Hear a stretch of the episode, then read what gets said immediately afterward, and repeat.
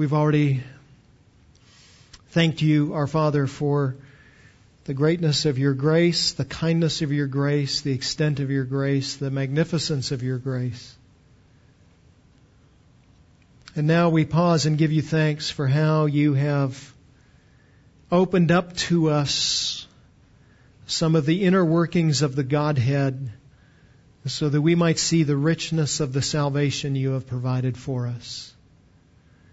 So that we might not just see what we have received, but so that we might see how you worked to bring it about.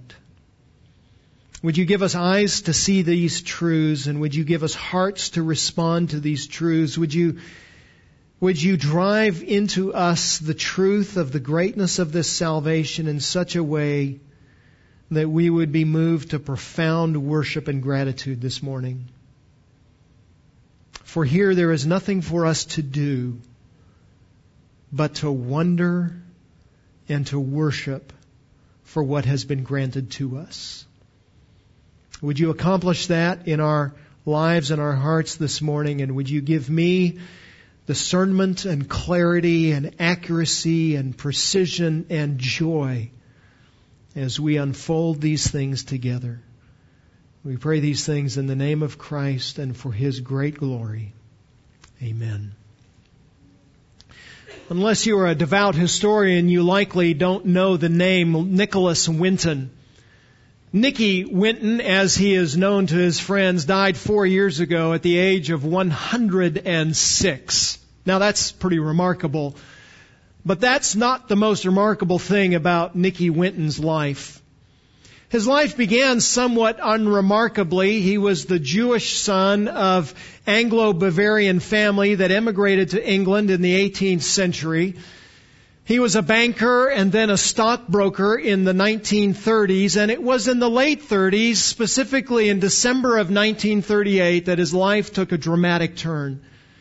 It was in December that his friend Martin Blake came to him. He and Martin had planned on taking a skiing trip to Switzerland and Martin asked if they would postpone that trip and instead if, if Nicky would go with him to Prague in Czechoslovakia.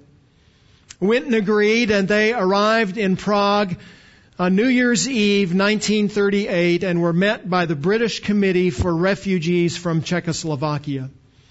Czechoslovakia had been inundated by refugees from Germany and Austria primarily, and, and Prague's population had grown by some 250,000 people as, as people were fleeing from uh, the German nation. And many of those, obviously, who made their way to Czechoslovakia were Jewish meeting with the committee, Winton quickly became determined to at least help the children of these families. And so he began meeting with families in his hotel room and, and taking names and getting backgrounds and trying to formulate a plan of how he might be able to help some of these children leave Czechoslovakia and make their way to safety in England.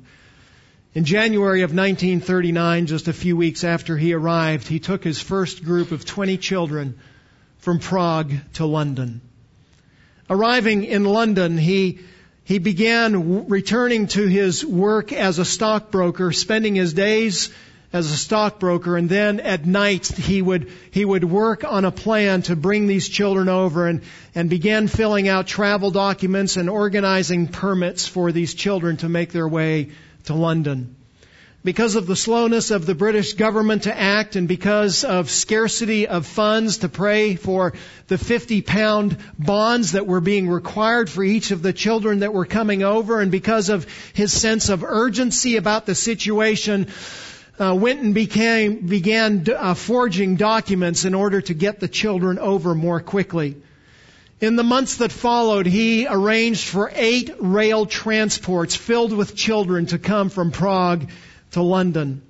He had a ninth scheduled for September 1, 1939. That, that transport was canceled by the Germans and the 250 children that were destined for that train, instead of going to London, made their way to concentration camps. It was the last opportunity that Winton had to bring children over, but, but over the, the eight months that he was able to bring children over from Czechoslovakia, he saved 664 children. 561 of those Jewish. He has been called the British Schindler. That's a, that's a great story of salvation. But oh friend, you have a much greater story of salvation that you know. And it is our desire this morning to, to draw attention to the greatness of the story of salvation of the one who has worked behind the scenes of our lives to draw us who were in danger into the saving grace of Jesus Christ. This is, this is the story of the eternal God who has elected his children to salvation and then he has secured and produced their salvation at the exact right time. This is the story of sovereign salvation and sovereign mercy told by the apostle Paul in Romans chapters 9 through 11. It is the story of those chapters that God is faithful to save His children.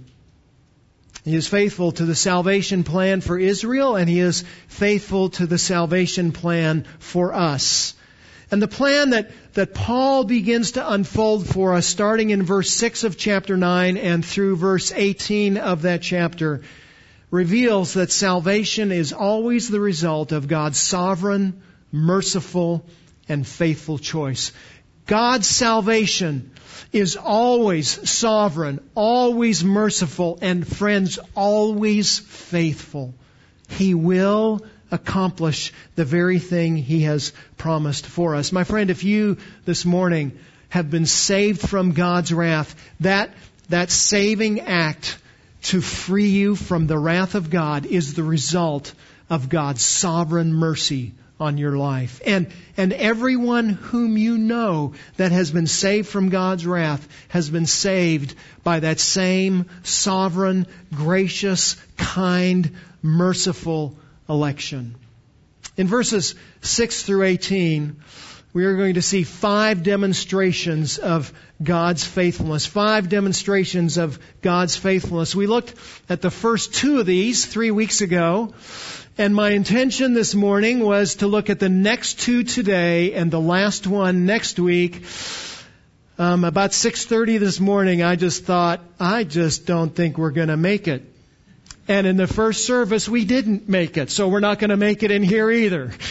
And so we're going to look um, at the third of these demonstrations of God's faithfulness in verses 7 through 9. Let me just remind you as we begin how God has demonstrated himself to be faithful to his salvation.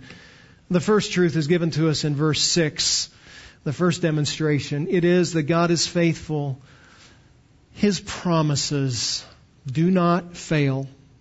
I've already alluded to the fact that in the first five verses, the apostle is thinking about the nation of Israel and thinking about her position and all of the things had been granted by God to this great nation. Their, their particular place in, in sovereign history and God's history of the world and how God has chosen them and selected them to be His and the reality that the nation has not as a nation been converted and the nation as a nation has not received the fulfillment of the promises that were made to Abraham. Yes, individuals along the way in the nation of Israel were saved, but, but the totality of the nation has not yet been saved. And, and as Paul thinks back about Romans chapter 8 and this, and this glorious culmination of, of the working of God's plan of salvation and, and all that the Spirit does. Remember, 20 times he identifies the work of the Spirit in Romans chapter 8 and all the things that the Spirit has done for us and the gloriousness of this salvation. He is anticipating that some would say,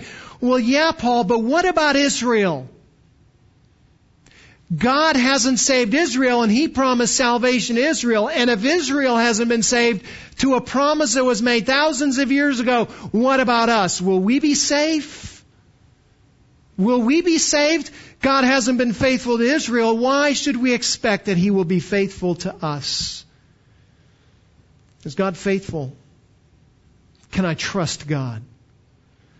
And Paul answers that anticipated question with an immediate no in verse 6. Notice the beginning of verse 6. It is not as though the Word of God has failed. It is not as though God has been stopped. It is not as though God won't yet fulfill His promises. It is not as though God is untrustworthy.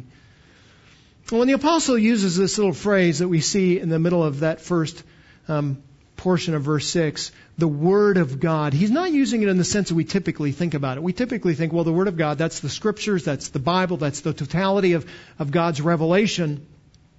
Here, the apostle is thinking about it much more particularly. He's thinking about the Word of God in relation to the Word by which He revealed His covenant promises to, to Abraham and to, to Moses, to the nation, to, to David, and then to Jeremiah. And, and all of those promises um, are constitute His word, His, His covenant with the nation. And Paul is saying it is not as though the covenant that was begun with Abraham and, and we see unfolded all through Old Testament history, it is not as though that has failed. The, the promises that God made to Israel will yet be fulfilled. Now, he's going to unfold this for us over these three chapters, Romans 9, 10, and 11. But let me just give you a preview. We've already alluded to it a couple times, but notice chapter 11, verse 28. Speaking about the nation of Israel, the apostle says, 1128, from the standpoint of the gospel, they, Israel, are enemies for your sake but from the standpoint of God's choice, they are beloved for the sake of the fathers.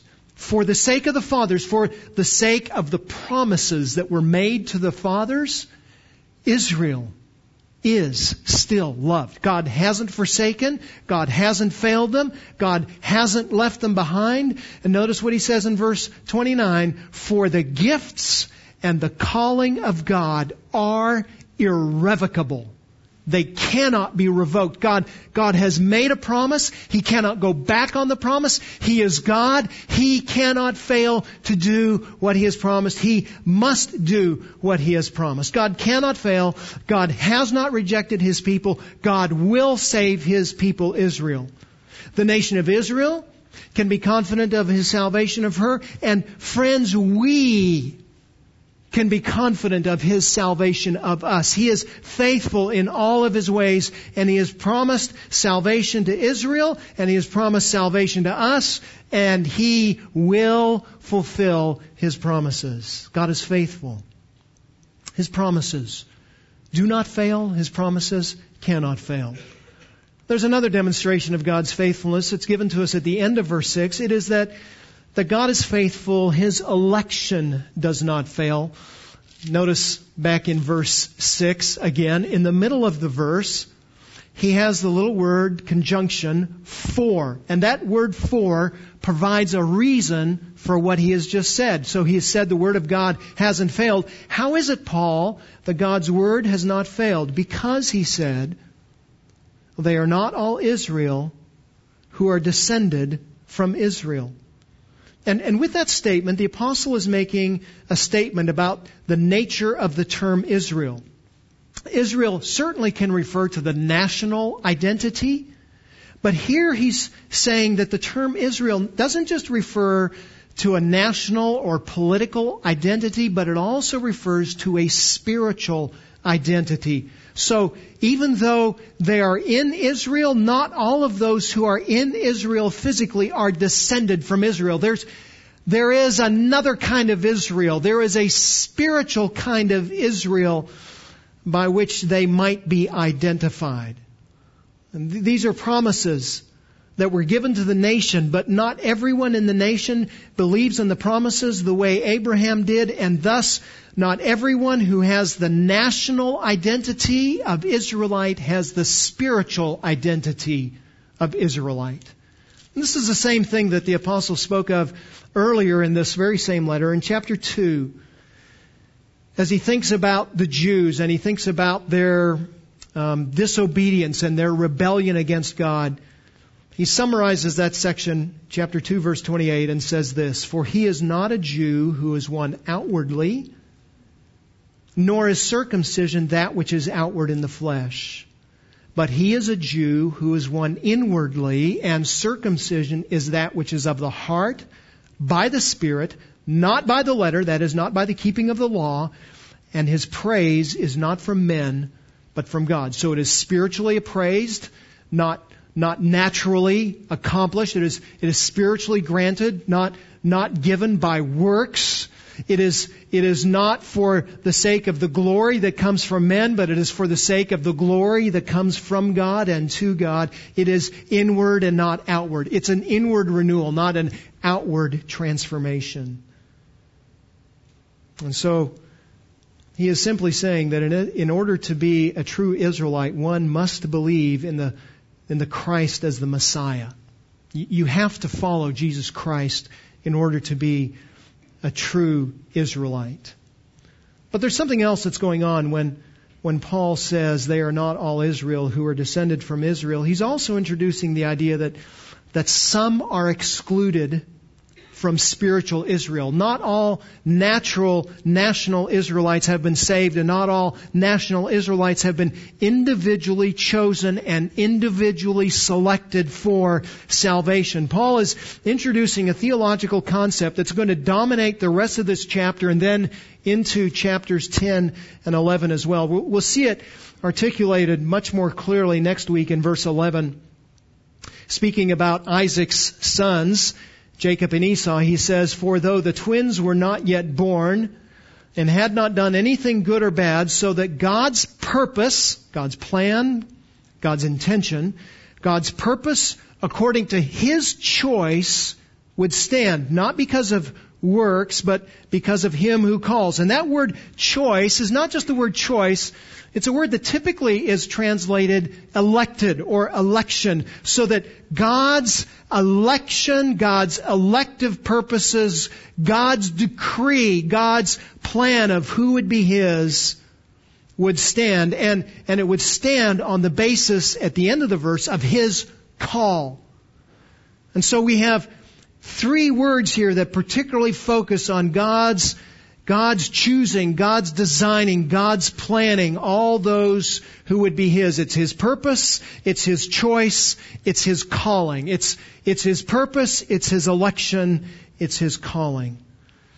And that's, that's hinted at by the apostle at the end of verse 6 when he says, Not all Israel are descended from Israel. Not all have been elected. Not all have been designed for salvation. And we're going to continue to unfold this doctrine of election over the next few weeks. But let me just give you a definition. I think this is actually on your outline as well. It's a definition that comes from Louis Berkhof in his very helpful systematic theology. Uh, he defines election this way. Election is that act of God whereby He, in His sovereign good pleasure, and on account of no, unforeseen, no foreseen merit in them, chooses a certain number of men to be the recipients of special grace and eternal salvation. More briefly, it may be said to be God's eternal purpose to save some of the human race in and by Jesus Christ. So it's God's action. It's His sovereign will. It's His good pleasure. It is not on the basis of anything meritorious in anyone, either by position or by action. It is all a special grace, and it is all to produce an eternal salvation. And remember, all of this in verse 6 is designed by Paul to address the anticipated question Is God faithful to keep his promise? Will will God keep his promise, particularly to Israel and particularly for salvation? And, and Paul's answer is yes. God is a promise keeping God. God is faithful to His promise. Everyone who has been chosen for salvation will be saved. If God has made a promise for salvation, He will keep it. If He's made a promise of sonship to anyone, that one will be made His child. In fact, God's elective plan is a provision of His mercy to those who deserve his wrath. Just, just look down at verse 23 in Romans chapter 9. We'll see this in a few weeks. God might have demonstrated his wrath, this is verse 22, might have demonstrated his wrath by pouring out his wrath on everyone who deserved it, which is all men. And by doing that, he would have made his power known. But what if he, what if he withheld that wrath and endured with much patience vessels of wrath prepared for destruction? What if he, what if he withheld his wrath and didn't pour it out on people who deserved it? Verse 23, he did so to make known the riches of his glory upon vessels of mercy which he prepared beforehand for glory. He prepared and planned for some to receive glory so that the greatness of his grace would be exposed. And notice what he says in verse 24. Even us, whom he called not from among Jews only, but also from among Gentiles. This is, this is a promise, and this is grace, and this is God's faithfulness, not only to the Jewish people, but also us, Gentiles who have been grafted into the promises that He has made. This is, this is Paul's way to prepare us to see the greatness of God's salvation, His faithfulness to us in securing and providing that salvation for us. And then what follows are three illustrations of God's elective work. Isaac, Jacob, and Pharaoh. We'll look at Isaac this morning, Jacob next week, and then Pharaoh the following week. Five demonstration of God's faithfulness. He is faithful. His promises don't fail. His election doesn't fail. Number three, God is faithful. His election of Isaac is typical. His election of Isaac is typical. Notice verse 7 building on the same idea, he says they're not all Israel who are descended from Israel, and he, he's continuing that idea, but giving a specific illustration of it. He says, verse 7, nor are they all children because they are Abraham's descendants. In other words, just being in, in Abraham's physical lineage is not enough. To receive the promise that was made to Abraham in Genesis chapter 12, you have to be part of the right line that comes from Abraham. And just, just think about this, and we'll see this unfolded in this passage. Abraham had multiple sons and grandsons who were the head of nations and people. So, Isaac and Jacob, were the head of the nation of Israel. Ishmael became the head of various Arab nations and people groups. And Esau was the head of the Edomites and the father of the Edomites. And the apostle is going to unfold for us this truth that only those who are descendants from Abraham in the lines of Isaac and Jacob are recipients of the promise. And even more, it's not just that that they're physically in the line of Isaac and Jacob, but they also have to be spiritually in the line of Isaac and Jacob. In other words, salvation is not a Jewish birthright. And, and in the following verses, the apostle is going to make that clear. And, and we want to see how the election of Isaac is typical for all salvation. So notice first of all in verse 7 how God chose Isaac. And, and the way God chose Isaac is, is going to be very similar to what we see about Jacob in verses 10 to 13 next time. The first thing that we want to recognize about how God chose Isaac is that God made a call. God made a call. God, God made a choice. He used the line of Isaac to complete his promises that he made to Abraham. And, and notice how the apostle makes this clear he says in the middle of verse 7, but through Isaac your descendants will be named. And, and here we have in verse 7 a quotation from Genesis chapter 21. So keep uh, your finger or a piece of paper or a pencil or something in Romans chapter 9. Come back with me to Genesis chapter 21. Genesis chapter 21.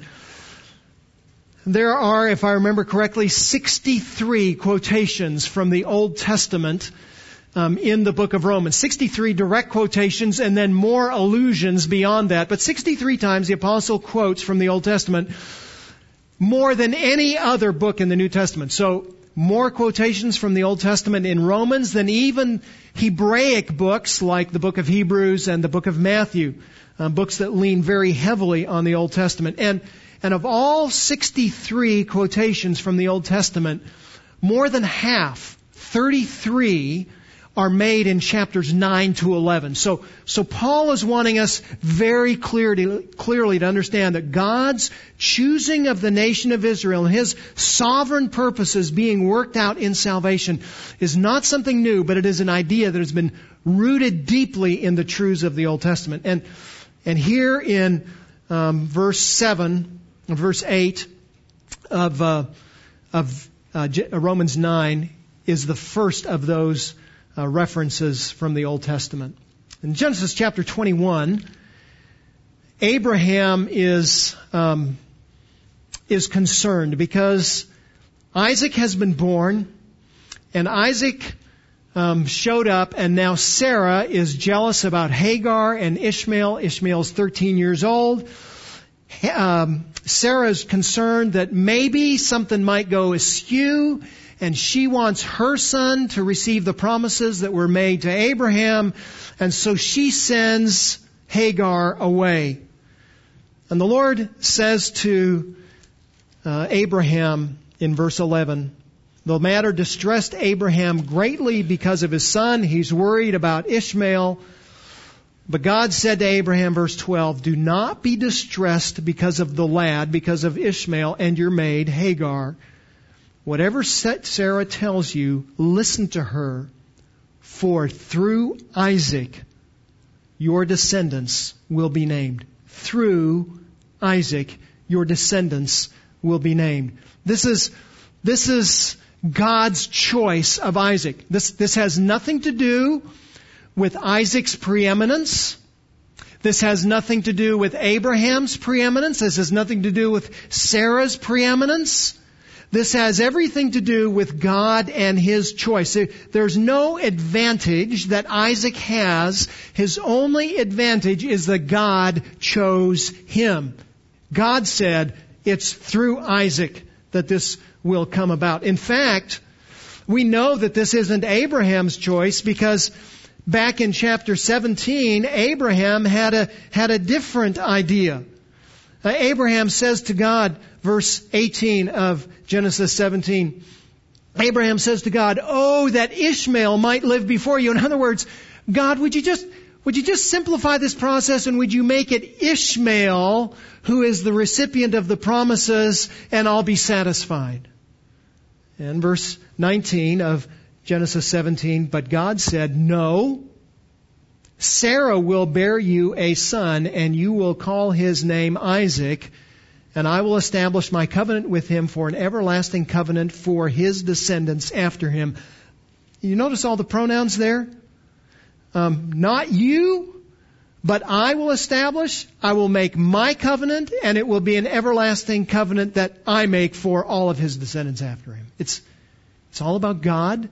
It's all about God's choosing. It is all about God's work. It is all about God's direction. This isn't, this isn't Abraham's choice. This is God's choice. It, it's also not Sarah's choice. Remember, remember chapter 18, what we just read a few minutes ago? Verse 10 tells us that, that when the person who was there, one of the three men who was there, made the announcement, Sarah laughed. Sarah saying, no, no, no, no, no, no, not, we don't need, we don't need another son. We have a son. And that's enough. It, it, it's not going to come through me. And then, and then the Lord clarifies who it is who's speaking. Verse 13, and the Lord said to Abraham, it's not just a guy, it's the Lord God of the universe. And he says again, I will do this. I will return and at the next time, at this time next year, Sarah will have a son. I will do this. I will do this. This is this is God's choice. This is God's plan. This is God's intention. And and as we get back to Romans chapter 9, verse 7, you can pull your finger out and uh, go back to Romans 9, verse 7. Notice what he says at the end of that verse. He says, Through Isaac your descendants will be named. it's not just it's not just that that they're going to call the people that flow out of Isaac um, those who come from Isaac, Isaacites, I guess you'd call them. That's not his point. The, the word there, named, is actually the word called. Through Isaac, your descendants will be called. This is, this is the divine call of God to bring people into unique relationship and unique fellowship with Him. This is the same word that we saw in verse 28 of chapter 8. We know that God causes all things to work together for good to those who love God, to those who are called according to His purpose. So He had a plan and a purpose, and He sovereignly called and drew and compelled those who were His to come to know Him. This is the same thing that the apostle speaks of in chapter 4. Again, as he thinks about Abraham and as he thinks about Abraham's salvation, he says about Abraham, chapter 4 verse 17, as it is written, a father of many nations have I made you. In the presence of him whom he believed, even God, watch this, who gives life to the dead and calls into being that which does not exist. The calling of God, the work of God that brings salvation to a man is, is God's sovereign uh, drawing and compelling and luring someone to Him so that those who did not have life are made to have life. And, and the only way to have life is to be called by God. And and when we are called by God, he emphasizes in 417, that which did not exist comes to be in existence. The only way to have existence in the kingdom of God is to be called by God. And here, God's call is through Isaac for a particular people to come into fellowship with God through the fulfillment of a covenant. And when God says it is through Isaac that your descendants will be named, he also means this it is through Isaac and Abraham, it is not through Ishmael. I, I, know you want Ishmael, but it's not through Ishmael. It is through Isaac, and it is only through Isaac. Now, that does not mean that God is ungracious to Ishmael, there is still much grace that is extended by God to Ishmael. So it says in um, Genesis 21, um, verse 18, um, do not fear. He says 21:17, God has heard the voice of the lad where he is. Um, God has heard the voice of Ishmael crying. And he, God says to Hagar, Arise, lift up the lad, and hold him for, by the hand, for I will make a great nation of him. So, so while Ishmael was not the recipient of the Abrahamic promise, there is still much grace that is extended to Ishmael. Though, though Esau would not receive the promise, there is much grace that is extended to Esau, and we will see that in, in more detail next week. What, what I simply want you to see this morning in verse 7 is that it is God who has made a call. It is God who has directed. It is God who has drawn. It is God who has compelled the people of Israel to become His through Abraham and through Isaac. How did God choose Isaac? God Himself alone made a call. Also, God made a promise. God made a promise. This is verse 8. Paul expands the idea in verse 8 that he brought up in verse 7. That is. So how is it that the descendants will be called through Isaac? That is, it is not the children of the flesh who are the children of God. So, so there are two kinds of people. There are children of the flesh and there are children of God. And when he says children of flesh, he's not, he's not talking about something sinful. He's simply talking about physical lineage. So, So it's not the people who have physical lineage from Abraham that are children of God or are the child of God. This little phrase, the child of God, is a rare phrase that's used in the New Testament. It's only used five times in the New Testament. Only Paul and John use this phrase. And in fact, Paul has just used it for us in chapter 8, verse 21. Speaking about creation and, and, and the, the futility of creation, the suffering of creation, the, the, the fact that creation doesn't work well. It says in verse 21, the creation itself will be set free from its slavery to corruption into the freedom of the glory of the children of God. So, so creation doesn't work right. Things don't, don't work right in this world. The, the created world has anomalies and problems. And the created world, in a sense, is longing for salvation, and that, that salvation for the created world will be set right through the salvation that comes to the children of God. So when Paul uses that term in verse 21 of chapter 8, he uses it in the same way that he and John use it in every other place, and it is to refer to those who are rightly related to God through salvation. It's, it's a way of saying we belong to God. We have fellowship with God. We've been adopted into the family of God. And how do you get that position as a child of God. Notice what else he says in verse 8. They are children of God, but the children of the promise are regarded as descendants. And here he puts three terms in parallel. The children of God, and then the children of promise. So, it takes more than just being a child of the flesh to be a child of God the children of promise. So he's equating those two terms, child of God, children of promise. They are regarded as descendants. So all three terms refer to the same position. To be a child of God comes as a result of being a recipient of the promise of God. Now think about Isaac. Why was Isaac born? Isaac was not born because of the natural working of Abraham and Sarah. They had tried their entire married life to have children, and God said, no, no children.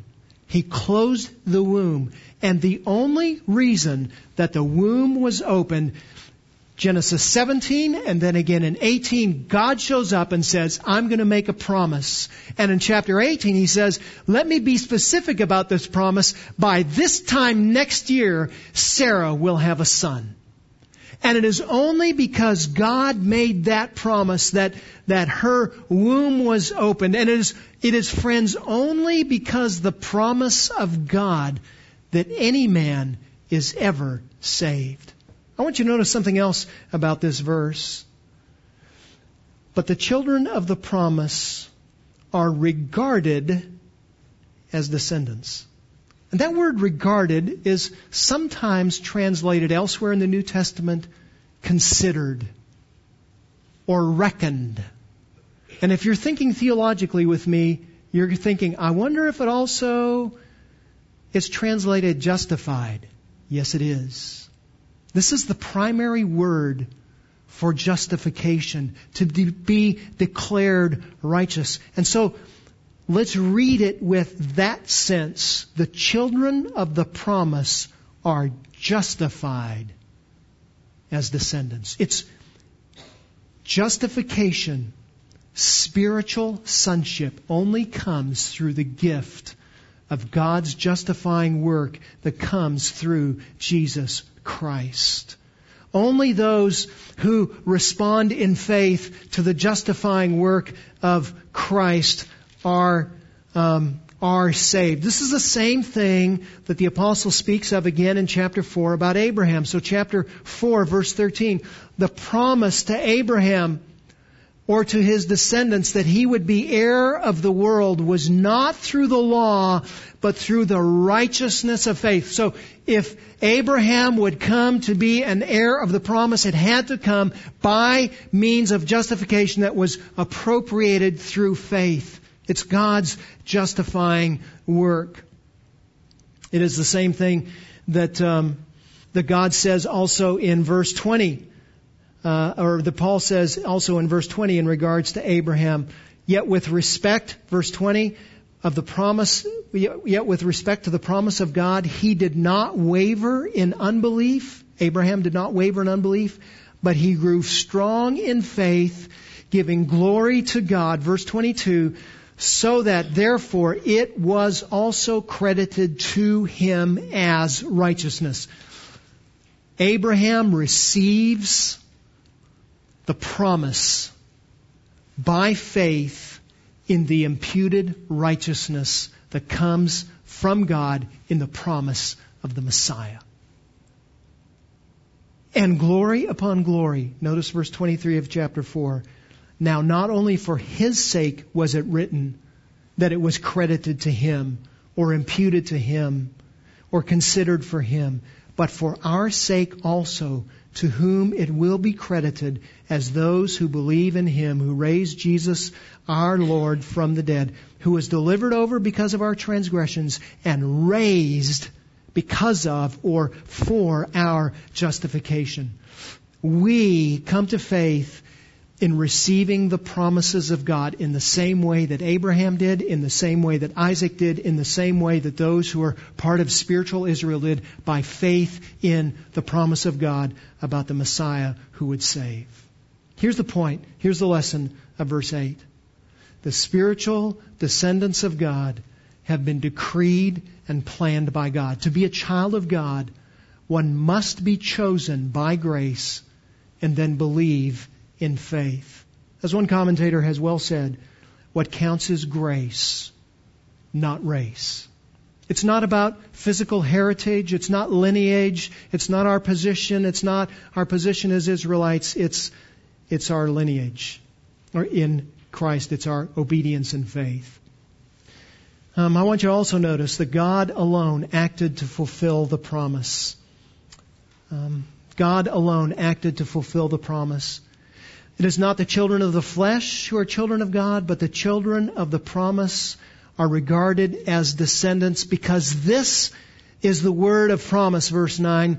At this time I will come and Sarah will have a son. So, so how do we know that it comes through a promise and that promise um, is only by God? Because verse 9, the promise that was made in Genesis 18 that God said, I will come and I will work and I will labor and because of my work, Sarah will have a son. This is, this is all an emphasis on the activity of God. He will come. And in His coming, the promise will be fulfilled. There was nothing in man that produced fulfillment. It was God's work alone. I will come. And then when I come, Sarah will have a son. And the glory is this Genesis 21, verse 1.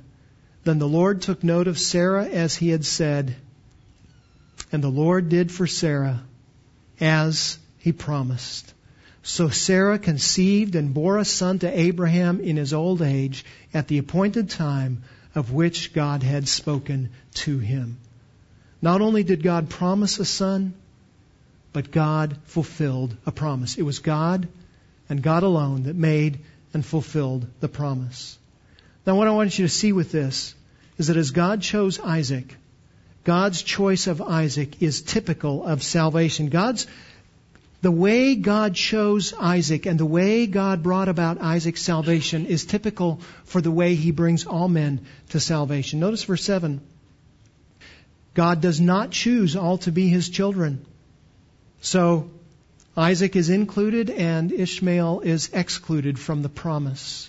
Now we're going to unfold this next week. I, I don't think that that um, when he talks about Isaac and Ishmael and later Jacob and Esau, he's not talking about them individually, but he's talking about them nationally. So he's not talking about the individual salvation of Jacob and Esau and Isaac and Ishmael, but he is talking about the national salvation and the national promise. But the point I want you to see is that some are included and some are excluded. My friends, in your life, some are included and some are excluded. And God has not chosen all to be His children. And God does actively choose who will be His children. God was very specific. We emphasize this. Through Isaac, your descendants will be named. Verse 7, this is God's choice. This is God's direction. And this is always God's direction. It's always God's purposes that bring about salvation. It's also typical in that God's choice is a decision that is made in eternity. That is, God's decision happens before before people arrive on the scene. God is not responding to a man to see what a man will do. God is, God is initiating the plan. God is initiating the purpose. God is intentionally designing those who will be His. And we know from Ephesians chapter 1 that this is a choice that is made in the eternal past. Is a, as a promise within the three members of the Trinity. God's choice is not based on any human activity. It's not based on, on any human position. It's, God doesn't choose because of the fleshly position, because they're children of Abraham. He does not choose on the basis that they are Abraham's sons or Sarah's sons or anyone else. It's not on the basis of position. In fact, we'll see this even more clearly next week in Jacob and Esau. God's choice is a choice that is received by faith. God is the one who justifies. Remember, it says we are regarded, the promise, those who are children of the promise are regarded, are justified as descendants. But, but the one who receives justification is the one who receives it by faith. If, if you believe that God has acted on your behalf to save you, you will be saved. Friends, this is a truth. The, the things that are unfolding here are truths for us as believers. They're, they're not for us to apply and say, well, I wonder if you are in or you're out. We don't know. Nobody carries a stamp on their forehead and says chosen, elected, unchosen, unelected. That, that's not there. Friends, we make the offer to everyone. In fact, Paul will say in Romans chapter 10, how will they call unless they have not believed? How will they believe unless they have, if they have not heard? And how will they hear without a preacher, without a proclaimer? How will they hear unless someone says, in other words, go and tell and talk so that they will hear, so that they can respond in faith? And friend, if you are not a believer in Jesus Christ this morning, the offer is there for you to trust Him, to, to believe in Jesus Christ, to believe that when Jesus Christ died on the cross, hit, your sins were on Him, and God poured out His wrath on Him, and God was satisfied with the payment of His righteousness. And if you believe in Him, and you believe to the point where you follow Him and He captivates you and compels you, so you're obedient to Him, your life is transformed to Him, he will save you. If you're not a follower of Jesus Christ this morning, I urge you, I compel you. Your, your, your responsibility is not to sort out, did he call? Your responsibility is to respond in faith. You trust and you believe, and if you believe, then you will know I've been called because only those who are called can respond in faith. God's choice is received by faith. God's choice culminates in God's miraculous word. God alone acts to fulfill His promise. God alone saves. God will accomplish His salvation. Now the question you've got to be asking if you're paying attention is this. Is God's choice unfair? It's just, it's just not fair. It just doesn't seem right. And, and Paul anticipates that. No, notice verse 14. What shall we say then? There's no injustice with God, is there?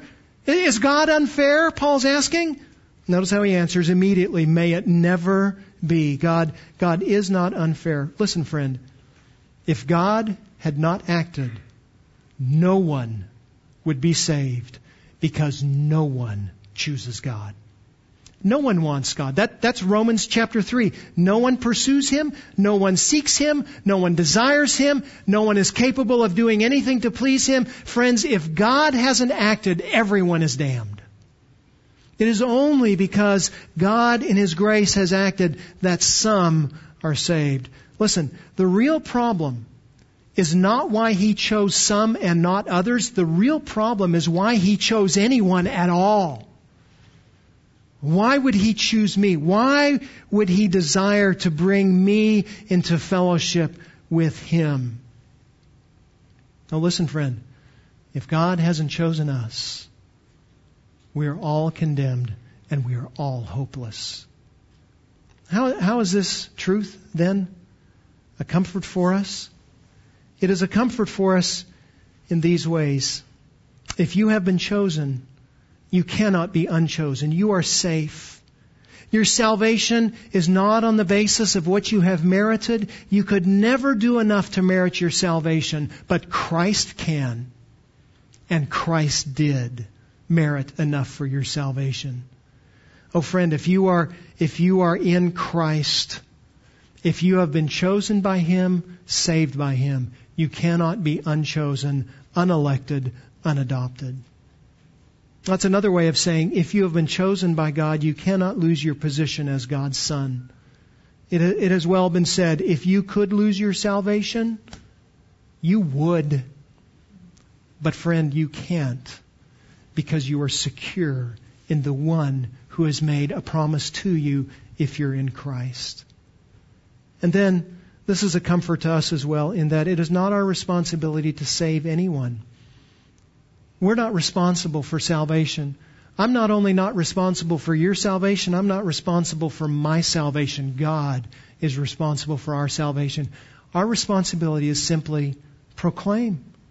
How will they hear the truth of what Christ has done unless we speak?